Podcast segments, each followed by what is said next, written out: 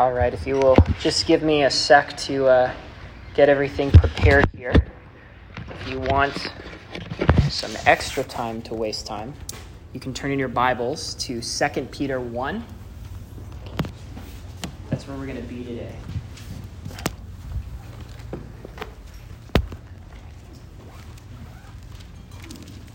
That'll pick up everything, yes. We're going to be in Second Peter one today. And today we're starting a new series.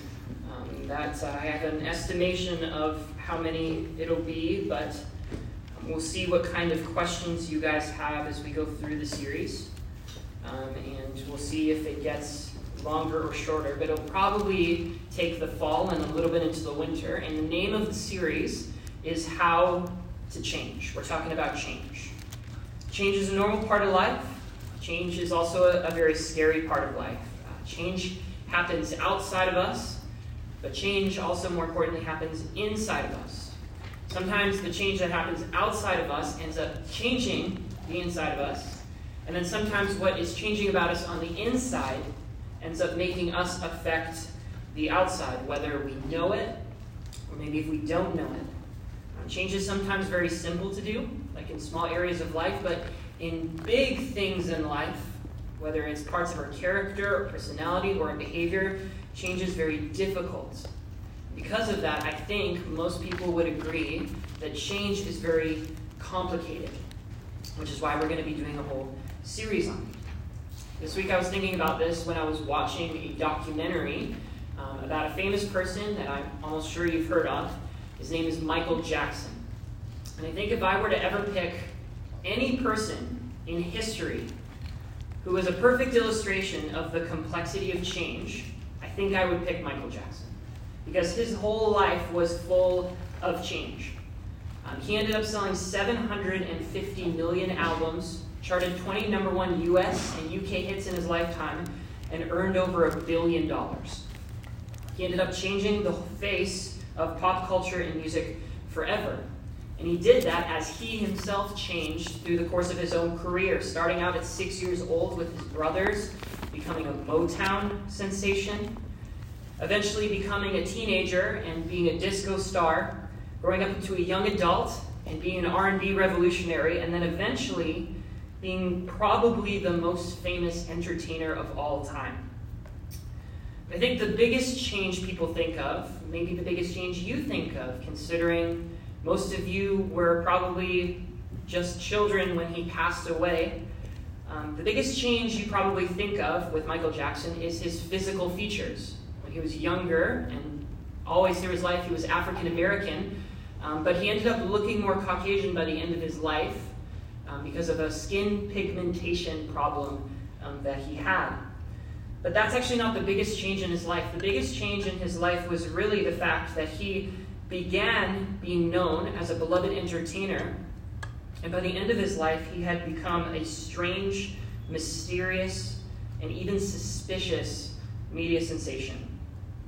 In January nineteen eighty-eight, he released one of his most famous songs, which was called Man in the Mirror. And the tagline of that song um, says this: if you want to make the world a better place, take a look at yourself and make a change. And his point was that everybody on earth should be changed, should be motivated to change personally, because that could end up changing the world. But if you look at Michael Jackson's life, that ended up being much harder than the song seemed to claim. And the reason was because he was a massive mixture of many other motivations than just changing the world. Michael Jackson very much wanted to change uh, to please his fans and to feel good about his own appearance. But insecurity and discontentment ended up leading him to so many physical surgeries that people couldn't even recognize him a decade later. He wanted to help children, but because of child abuse in his own past, a pattern of immaturity, and even fame itself, he caused people to seriously distrust him around children, which eventually led to multiple L A P D and F B I investigations. He wanted to shame paparazzi because they were invading his personal boundaries, and yet his weird behavior only brought him more attention. Ultimately, even if Michael Jackson wanted to change the world, he had an impossible time changing himself. And I think Michael Jackson's life ends up illustrating two inevitable things about change. Number one, change is very important. I think we all agree with that. But second of all, change is very difficult. And if we know that change is important, and we know that change is difficult, then what we ultimately need to start with, if we're going to talk about changing, is this: the motivation we need to change. We need to start with motivation. We need to start with the question, why do we want to change? Now, if I think of you guys, and I think of teenagers in general, and even think of Christian teenage culture in general, I think all of us would agree that in some way we want to change. And I think, as I think about the reasons to change, there's many, many reasons, but I thought of at least four that I think about when I think about our group and change. And what I mean is four reasons why we might want to change in four broad categories. Number one, I think we want to change because of others. We want to be liked or approved or appreciated by others around us. Uh, we want to have a good reputation. We want to have friends, or we want to have different friends than the friends we have now. Maybe we don't want to be judged. We don't want other people um, to change us. And so we try to be the person we want to be, more popular, more self-assured, even more intimidating, so that we can change the other people around us. We want to change because of others. The second broad category is maybe because we want to change because we're unhappy or we feel incomplete. We want to get something, or we want to get someone that we don't think we can go without because that thing or that person completes me.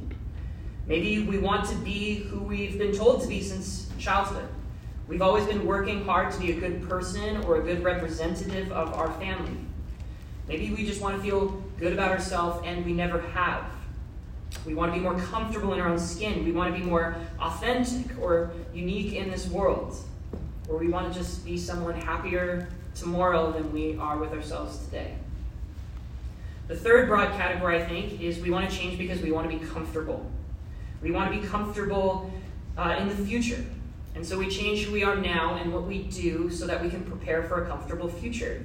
Maybe that means getting a better opportunity in life. Maybe it means a better job, a better house. Maybe we want higher chances of never worrying about anything.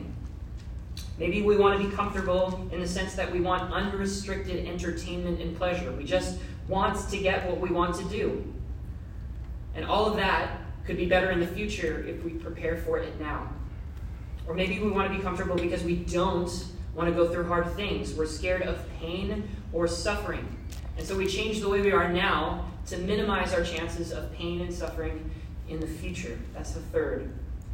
And then I think the fourth might be that we want to change because not changing comes with consequences. We feel stuck in bad habits or behaviors. And so if we don't change, our sins or mistakes can end up ruining our life.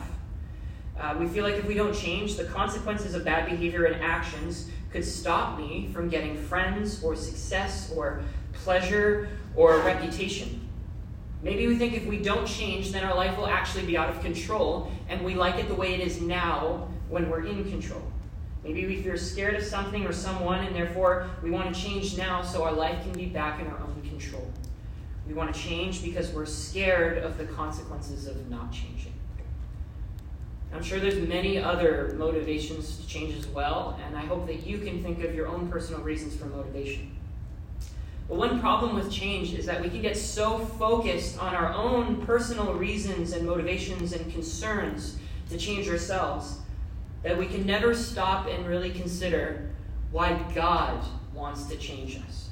And that's honestly what we want to do today. We want to ask the question, does God care about change? And if he does, why? Why does God care about change? And that's the reason we're in Second Peter. So if you have your Bibles, look at Second Peter. And we're going to be in chapter one, and we're going to read two verses, verses three and verse four. And it's on the screen for you as well if you don't have your Bible here today. Second Peter chapter one, verses three and four. Peter says this: His, meaning God's, God's divine power has granted to us all things that pertain to life and godliness through the knowledge of him who has called us to his own glory and excellence, by which he has granted to us his precious and very great promises, so that through them you may become partakers of the divine nature, having escaped from the corruption that is in the world because of sinful desire. This is the word of the living God. Ultimately, the big point that Second Peter one, three, and four is making is that God does care about change. God cares about all of his people changing. And the first thing that God desires to change in anyone's life is their motivation to live life and why they would be motivated to change. And ultimately, Peter states that right away in verse three. He says this, God's divine power has granted to us all things that pertain to life and godliness through the knowledge of him. The phrase that we really need to maximize for a while is this understanding of through the knowledge of him. And the phrase that's going to come right after. Now, ultimately, God says he is entering our life to change something. He's given us every resource, and he's used his all-powerful ability in order to do one thing. First, uh, Second Peter says, the thing is to know him. God's goal is that you would know him. The goal of life is knowing God. And when you know God, Second Peter says, you'll know what life is about. And life there in the text is not referring just to the physical world and why it exists and why it works, but it's referring to spiritual life. It's through the knowledge of God that you learn about yourself, who you are, and how you must live, because you are an eternal soul made in God's image and not just a body. But the knowledge of God also is supposed to tell us the way we're supposed to live that life, which is the next word he uses, which is godliness. And Peter is ultimately talking about the same thing. Life and godliness are the same thing. He means to value your life. Means to live in the way you were created to live, which is to live a godly life. To live a godly life. Real life is living as a result of both knowing God and consequently pleasing God. And this is the point that he's trying to drive home at the beginning of the letter. To know God and to live godly means recognizing and committing to the greatest goal that anyone could ever have, which is worshiping God for his glory and excellence. And ultimately, that's the very next phrase he says. Peter says that we are called to God's glory and excellence. I think most of you guys understand what glory means. It literally means weightiness. Back in the day when uh, gold used to be the form of currency in the ancient Near East, you knew a brick of gold was valuable based on how much it weighed. You put it on a scale, and if it weighed more, it was worth more. And what God is saying is, I weigh more than anything in this world. I am worth more. I am most important. I am most valuable. And I think it should be obvious what excellent means. It doesn't just mean it's very, very good. It means perfect. And that is who we are living for. We live for the God who owns all importance and is all perfection. And ultimately what Peter is talking about is all of life is about worship. Everything you do is a result of what you think is worth the most, what you think is most valuable in life. And God is saying what must be most valuable in your time, thinking, and behavior is proclaiming and living in light of the worthiness and value and glory and excellence of God. And part of the point that Peter is trying to make is not just that you are living for the glory of God, but you should be motivated to do that because all of existence, ultimately, is heading towards the worship of God. Now, you're not going to have time to look up all these verses, but this is just a small understanding of how the whole Bible is proclaimed in the same message. Isaiah chapter forty-three, verse six and seven. Says that humanity was created for the glory of God. Isaiah forty-nine, three says that Israel became God's people for his glory. First Samuel chapter twelve, twenty-two says that the Lord will not forsake his people for his great name's sake. Ezekiel twenty, fourteen says that God was patient with Israel for his name's sake. that it would not be profaned. That means made less valuable in the sight of the nations. Ezekiel thirty-six, twenty-two and twenty-three says that Israel ended up being exiled and then restored to relationship with God for the sake of his holy name, to vindicate the holiness of my great name, so that the nations would know that I am the Lord. And ultimately, that's not just an Old Testament message. That's exactly what the New Testament writers say as well. In First Corinthians ten thirty-one, Paul says that whatever we do, whether eating or drinking, all of it must be done for the glory of God. And Peter, in his first letter, the one before this, says the same thing in First Peter four eleven, where he says, in everything God should be glorified. And God's glory is so radical, it's so all-encompassing in the perfect of life, that it is exactly what we are called to care about most. First Peter chapter two, verse nine and ten, Peter already made this clear when he says this: you are a chosen race, a royal priesthood, a holy nation, a people for his own possession, so that you may proclaim the excellencies, same word in our text, of him who called you out of darkness and into his marvelous light.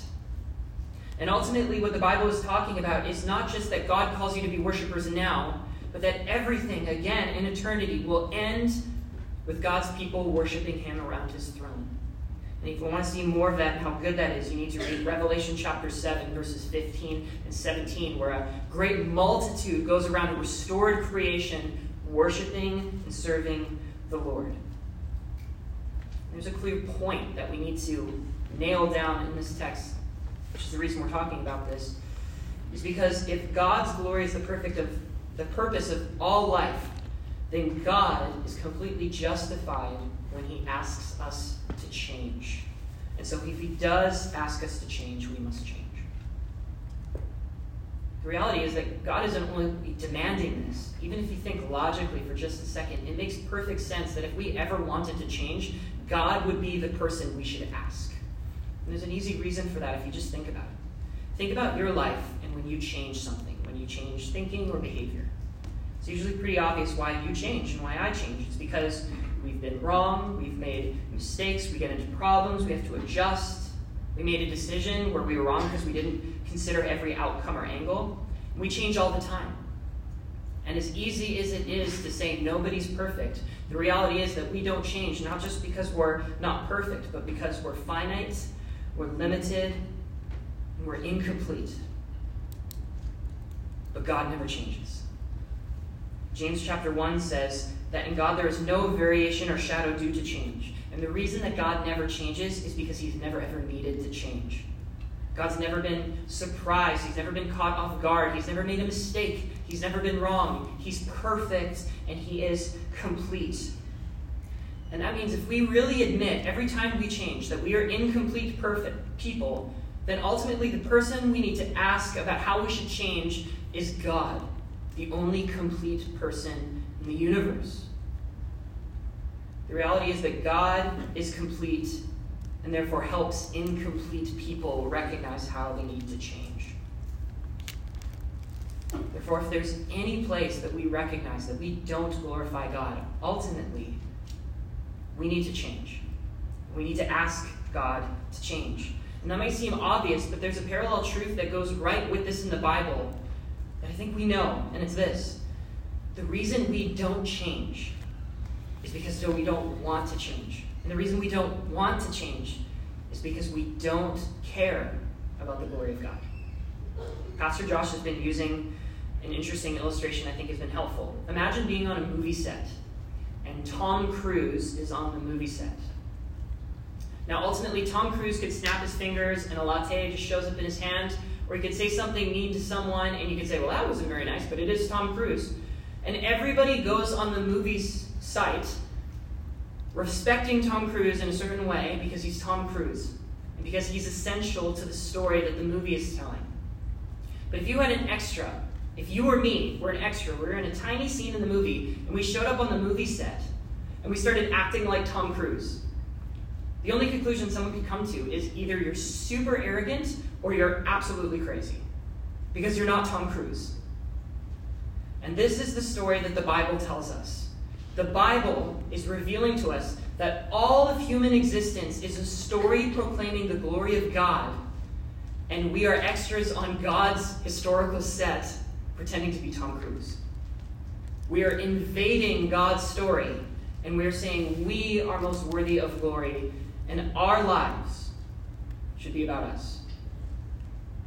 I've been devotionally reading the book of Judges, which is probably one of the worst periods in Israel's history. And the Bible is making something incredibly clear as it's showing you how terrible humanity can be. And the way it tells you that is repeating one phrase. And everyone did what was right in their own eyes. When life is about us, everything gets ruined, whether we see the effects of it or not. And that's exactly why we have the Bible. So we know that life isn't supposed to be about us. It's one of the things in the all things that Second Peter talks about that God has given us to explain what life is about and how to live a godly life. But even when we open the Bible, the fundamental flaw that we come to is we even try to make the Bible about us and reading the Bible about helping us. And we don't care about God's glory, and we don't care about knowing the God that the Bible's actually about.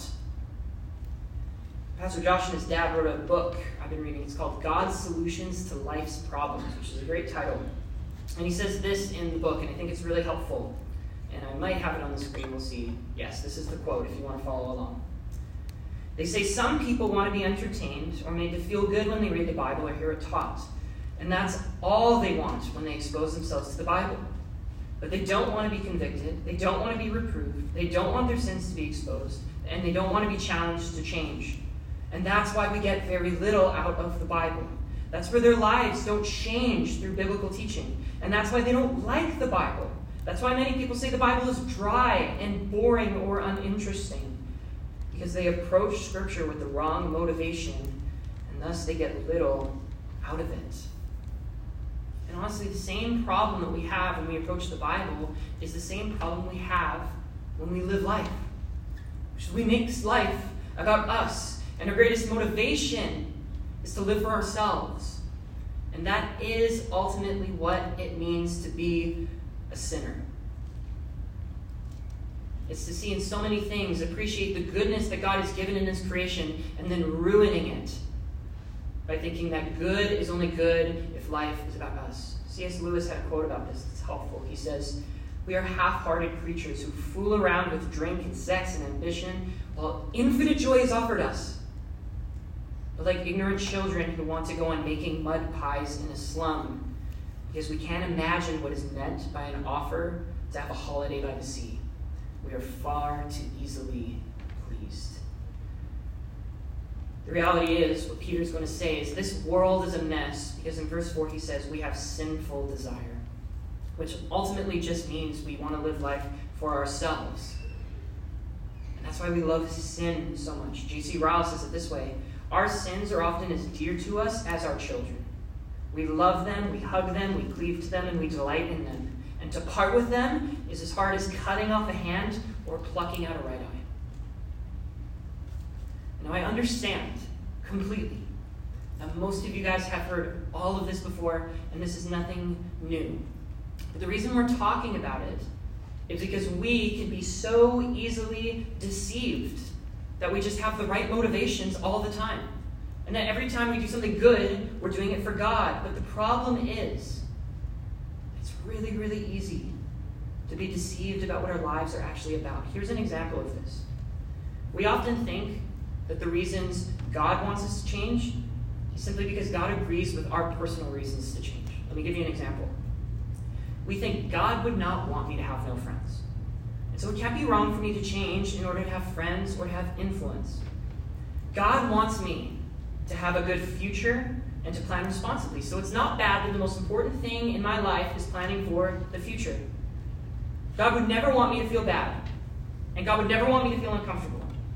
So if change ever becomes hard or painful or difficult, or if change ever makes me feel bad about myself, then I don't need to change. Here's the problem. Those things could have truth in them.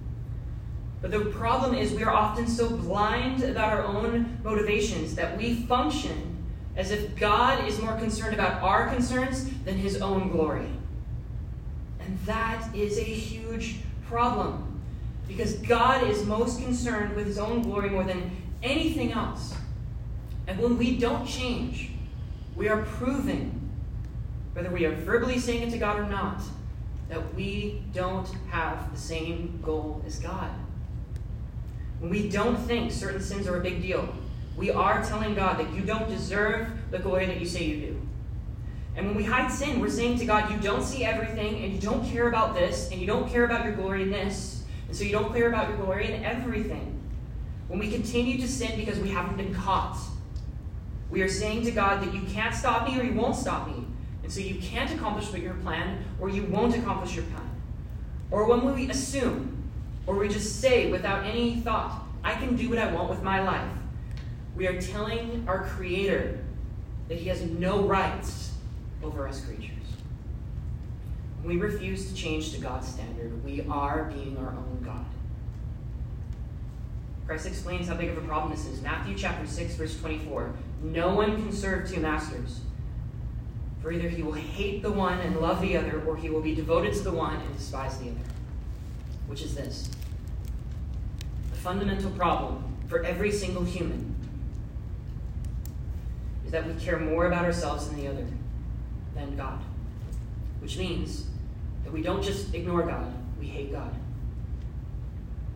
And the question you might be asking is, like, who are we actually talking about here? Are we talking about Christians, or are we talking about non-Christians? And the reality is we're kind of talking a little bit about both. On one hand, I'm talking to you if you're a Christian, because there are Christians here who are stuck in sin. And there are some of you guys who are Christians who are trying to grow and change, but you're finding it almost impossible. Or there's some of you who are Christians who know a lot of truth, but personally you don't spend a lot of time with God. And the reason that might be the case is you've actually forgotten that life isn't about you. But I'm also talking to some of you guys who know a lot about the Bible, but you're not Christians. And I say this as lovingly and as gentle as I can. What I mean is, some of you guys think you're Christians because you're not as bad as the rest of the world. You think, well, I'm not in the L G B T Q group. I'm not hanging out with bad kids. I'm going to church on Sunday. I'm reading the Bible, and I have some things memorized. And the problem is, none of that, none of it, makes you more godly than any of those people. If you have a pattern of gossip, if you cannot stop lying or teasing other people, if you are obsessed with your own entertainment, if you refuse to obey your parents, it might be a warning bell that you have never, ever cared about the glory of God. And the reality is, every single one of us has been there or is there. Everyone. Because Romans chapter three says, none is righteous, no, not one. No one understands, and no one seeks God. There is no fear of God before their eyes. For Paul finally says in verse twenty-three, all have sinned and fall short of the glory of God. Which means God is worthy of all glory, and we've never lived up to that standard, even though that is what we're called to do. C H Spurgeon once said that labeling us ungodly is like labeling the ocean saltwater. It's obvious. Here's the point. The Bible tells us that we are ungodly people who have called, been called to be godly, to worship God. Jerry Bridges once said that godliness is, first of all, God-centeredness. And so how can we be God-centered if either A, we've never cared about God's glory, or B, we've forgotten how glorious God is? How do we change? It's the very, very beginning. How do we have the motivation that we cannot possibly have? And ultimately, the way you could say it is, we need a glory bomb. We need something to wake us up to the fact that God is worthy of all praise, and take us away from the fact that we've never cared about his glory, and we need to see it. As John Piper says, wonder changes people, and seeing glory changes everything. Here's the good news. Here's the good news. This is everything Second Peter chapter one, three, four is talking about. Because remember, we've really only covered one phrase, which is this: the earth-shattering view of God's glory that we need to see is seen in his grace. God is going to reveal his grace to you so that you would see his glory. And when you see his glory, you would know that God being glorified is the greatest motivation to change. And he talks about that, and we can see that if we actually go back and look at everything that he is talking about. If you look in this part, in verse three and verse four, one word shows up twice, and it's this word, granted. And the word granted is to give, a gift, which is the same word as grace. And the verb he actually uses there, to give, is not like the regular verb in the New Testament, to give. It's not like me and you are exchanging gifts. It's a strong, emphatic verb that's actually describing a king giving a gift to a peasant in his kingdom, simply because he wants to make everyone know that he's gracious. Someone described this verb as an act of large-handed generosity. And the point should be clear. God is the king of the universe with all power and all authority, and for our sakes, his power was used for us. For us, as a gift. The first time he uses the word granted is in verse three when he says, God's divine power has granted us what? All things. And in the Greek, those two words, all things, are one word, and it's the first word, which means it's supposed to be underlined, emphatic. This is the most important word. Everything that you need to glorify God, God has given to you freely. So you would see his glory and be changed. And ultimately, so that you would understand that God not only demands you to be glorified, but he invites you into his glory. Notice how he phrases that phrase, calls us to his own glory and excellence. This is an invitation from the God of the universe to come into his throne room and see his glory so great that it can change you to be the person you couldn't be on your own. But he uses the word granted twice, and the second time he uses it in verse four, where he says, God has also granted to us his precious and very great promises. Literally, that means mega promises. When I say literally, I mean literally. The Greek word is mega, and it's where we get our word mega. It's talking about promises that are so good and honorable and extraordinary, promises that are valuable and magnificent. We don't know exactly what promises Peter is referring to, but he's simply making this point. The glory of God's grace is that he is guaranteed to fix your problem. Guaranteed to fix your problem. And your problem is that we need to see the glory of God, and we need to be able to change to be godly people. And God is guaranteed to fix that. And this is what ultimately that means. The person who cares most about you changing isn't you. It's God.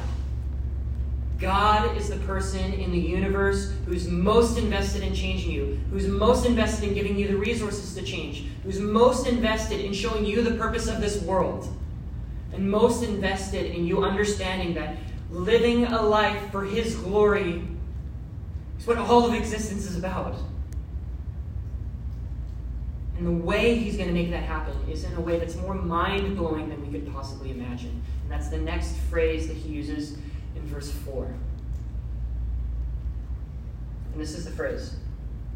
Through God's power and his precious and very great promises, you may become partakers of the divine nature. Now, this is not a cultic thing. It sounds a little culty. Kind of sounds like God is saying you can become a little God. And that's not what Peter is meaning. He's actually using that phrase because so many people in the Greek culture did believe that. And he's making a different and better point. This is the point he's making. God is going to make you like him. God is going to give you his character. God is going to give you his qualities. And the way that he's going to do that is that you are going to become God as you walk closely with God, as you live life with God. Now, every one of us didn't just wake up today and come to Roots and we just are the way we are because we've always been that way. We've changed because we've been influenced by others, by friends, by our parents, by heroes, and by celebrities. I saw a really good quote this week, and it said that people are like Cheetos. They rub off on you. That's totally true.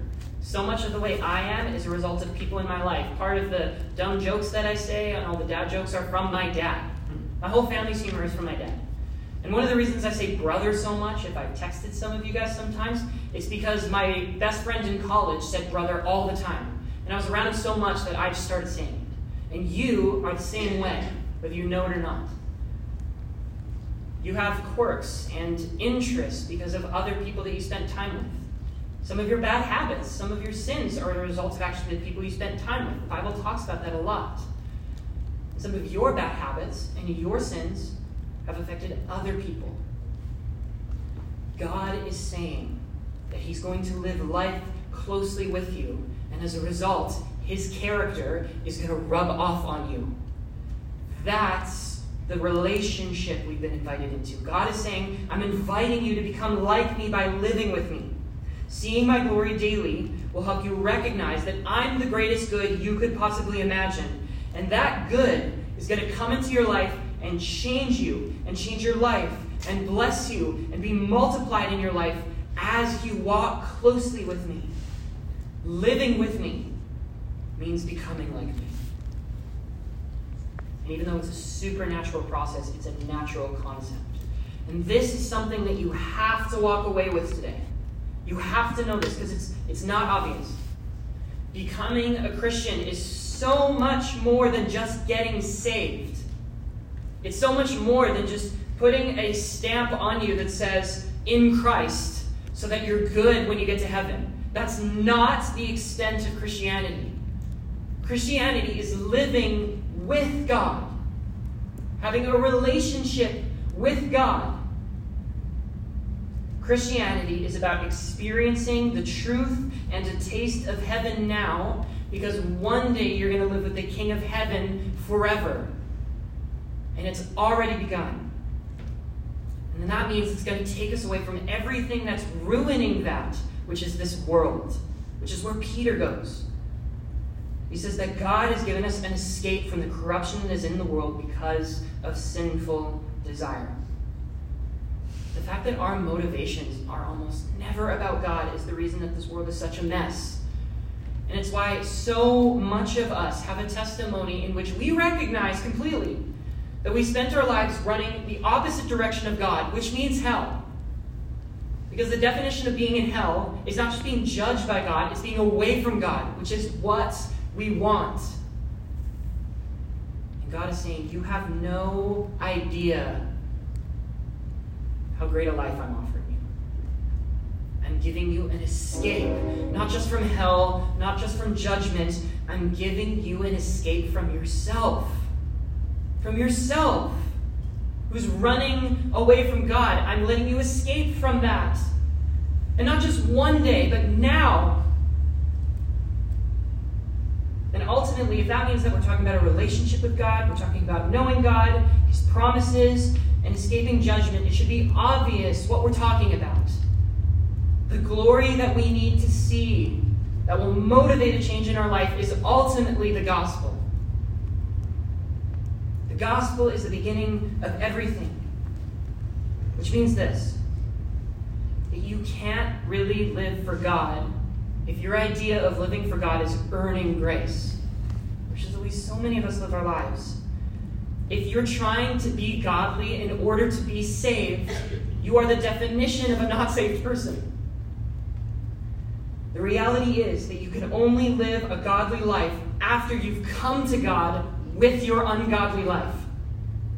The only way you can start to change is that you recognize that God loves you before you changed, before you had anything to offer God. Because ultimately, no one in the universe has ever been able to glorify God the way he deserves. And the glory of God that you're really going to see in his grace is when you recognize that God's glory is fully put on display when you approach him in your ungodliness. C H Spurgeon, a very famous preacher, had an awesome illustration of this. He says there was a painter who was painting a picture of the city he lived in, and he wanted it to be an accurate representation of that city.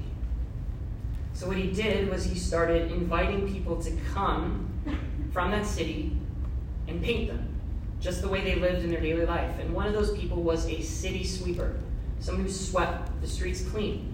And that means he was a really dirty guy. He was covered in dirt all the time because you sweep in the city. And so the man invited him to come in so he could paint him. But the problem was, when the city sweeper came, he had combed his hair, he had gotten new clothes, and he had washed his face. So as soon as he came in and the painter saw him, he sent him away. Because I needed you to come dirty, and I didn't invite you to come in any other way. That's the gospel. God has invited you to come dirty, to come with your sin, to come unchanged, because that's how the beauty of his story that he is working out in history actually glorifies him. God is glorified when you actually accept the free offer of the gospel, which seems too good to be true, and it is too good to be true. It's so good to be true that it's a guarantee that a human couldn't create it. And the reason we know it's true is because God is glorified firstly in your life when you accept the gospel.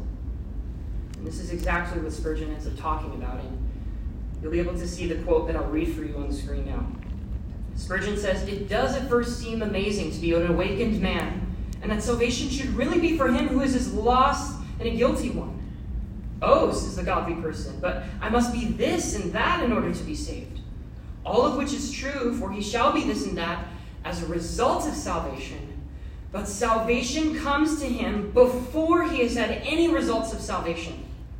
It comes to him, in fact, while he deserves only the bare, beggarly, base, abominable description, ungodly. That is all he is when God's gospel comes to justify him. May I therefore urge anyone who feels that they have no good thing about them, who fear that they have not even a good feeling or anything whatsoever that can recommend them to God, that they firmly believe that our gracious God is able and willing to take them without any godliness and to forgive them spontaneously, not because they are good, but because he is good. Do not attempt to touch yourself up and make yourself something other than you really are, but come as you are to him who justifies the ungodly." We are ungodly people who have been called to live a godly life. We are people who refuse to change, who have been called to change. Ultimately, the first step in how to change is to be motivated in everything you do to glorify God. If that's never happened in your life, or you've never been able to recall just how good God's glory is, you will see it in the gospel. And if you accept it, you will change. Now, this seems so easy because it is, but it also seems so difficult because we just don't believe the full extent of the gospel. But before we can get to that next week, talk about how the gospel is even more than just salvation. We need to understand that the motivation that God has called you into is to live with God, to become life like God, and therefore to be part of something so much bigger than you could imagine.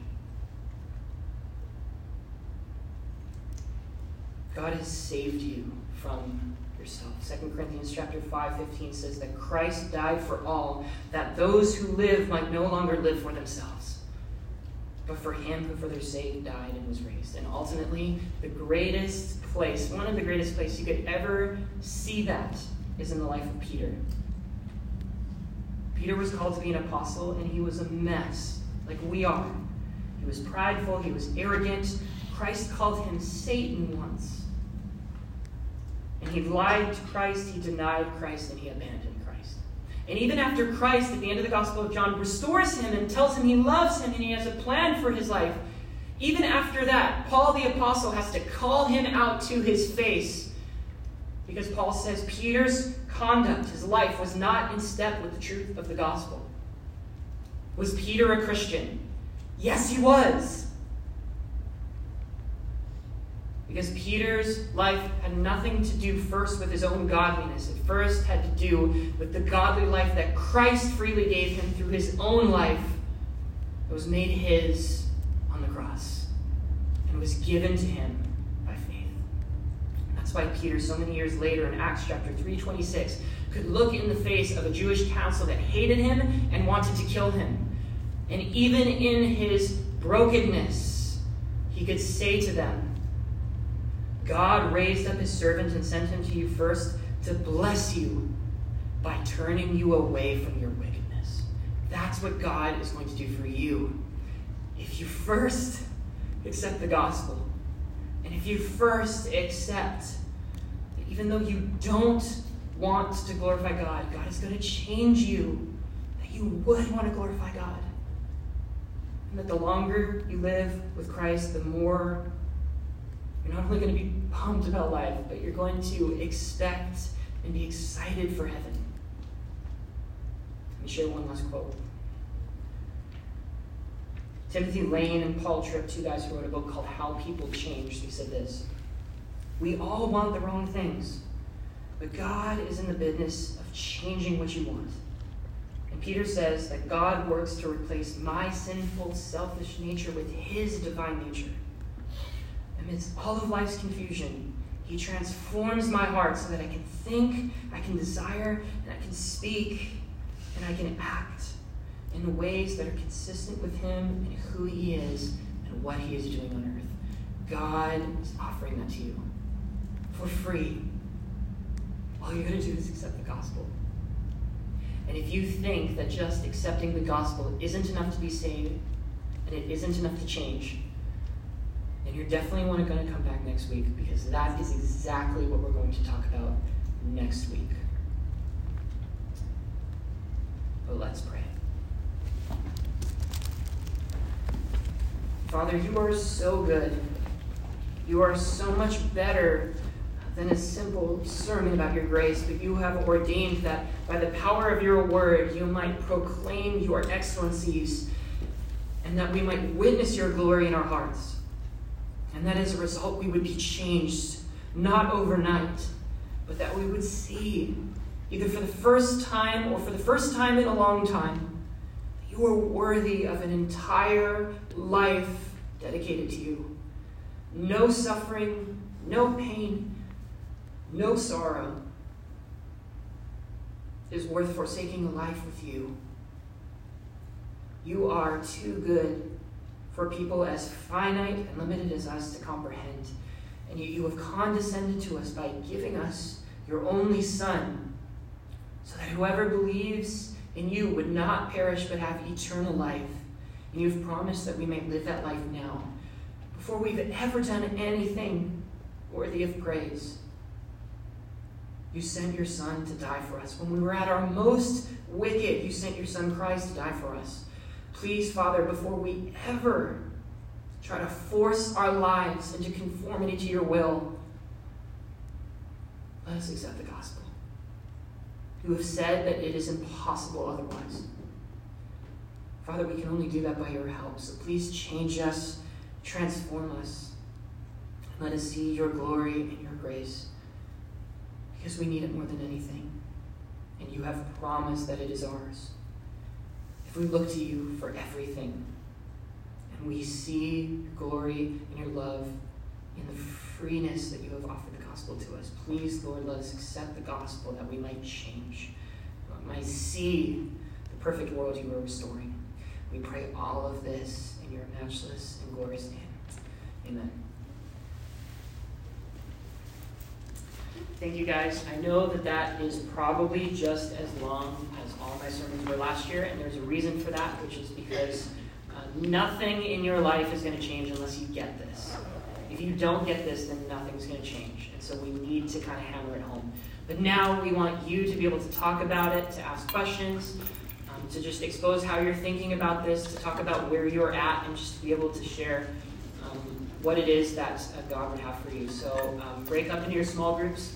Um, especially junior high girls, um, if you aren't sure where to go, then ask the leaders, because they'll, I think, know if you're in their group or in someone else's group.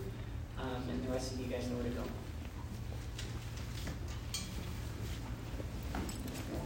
Thank you.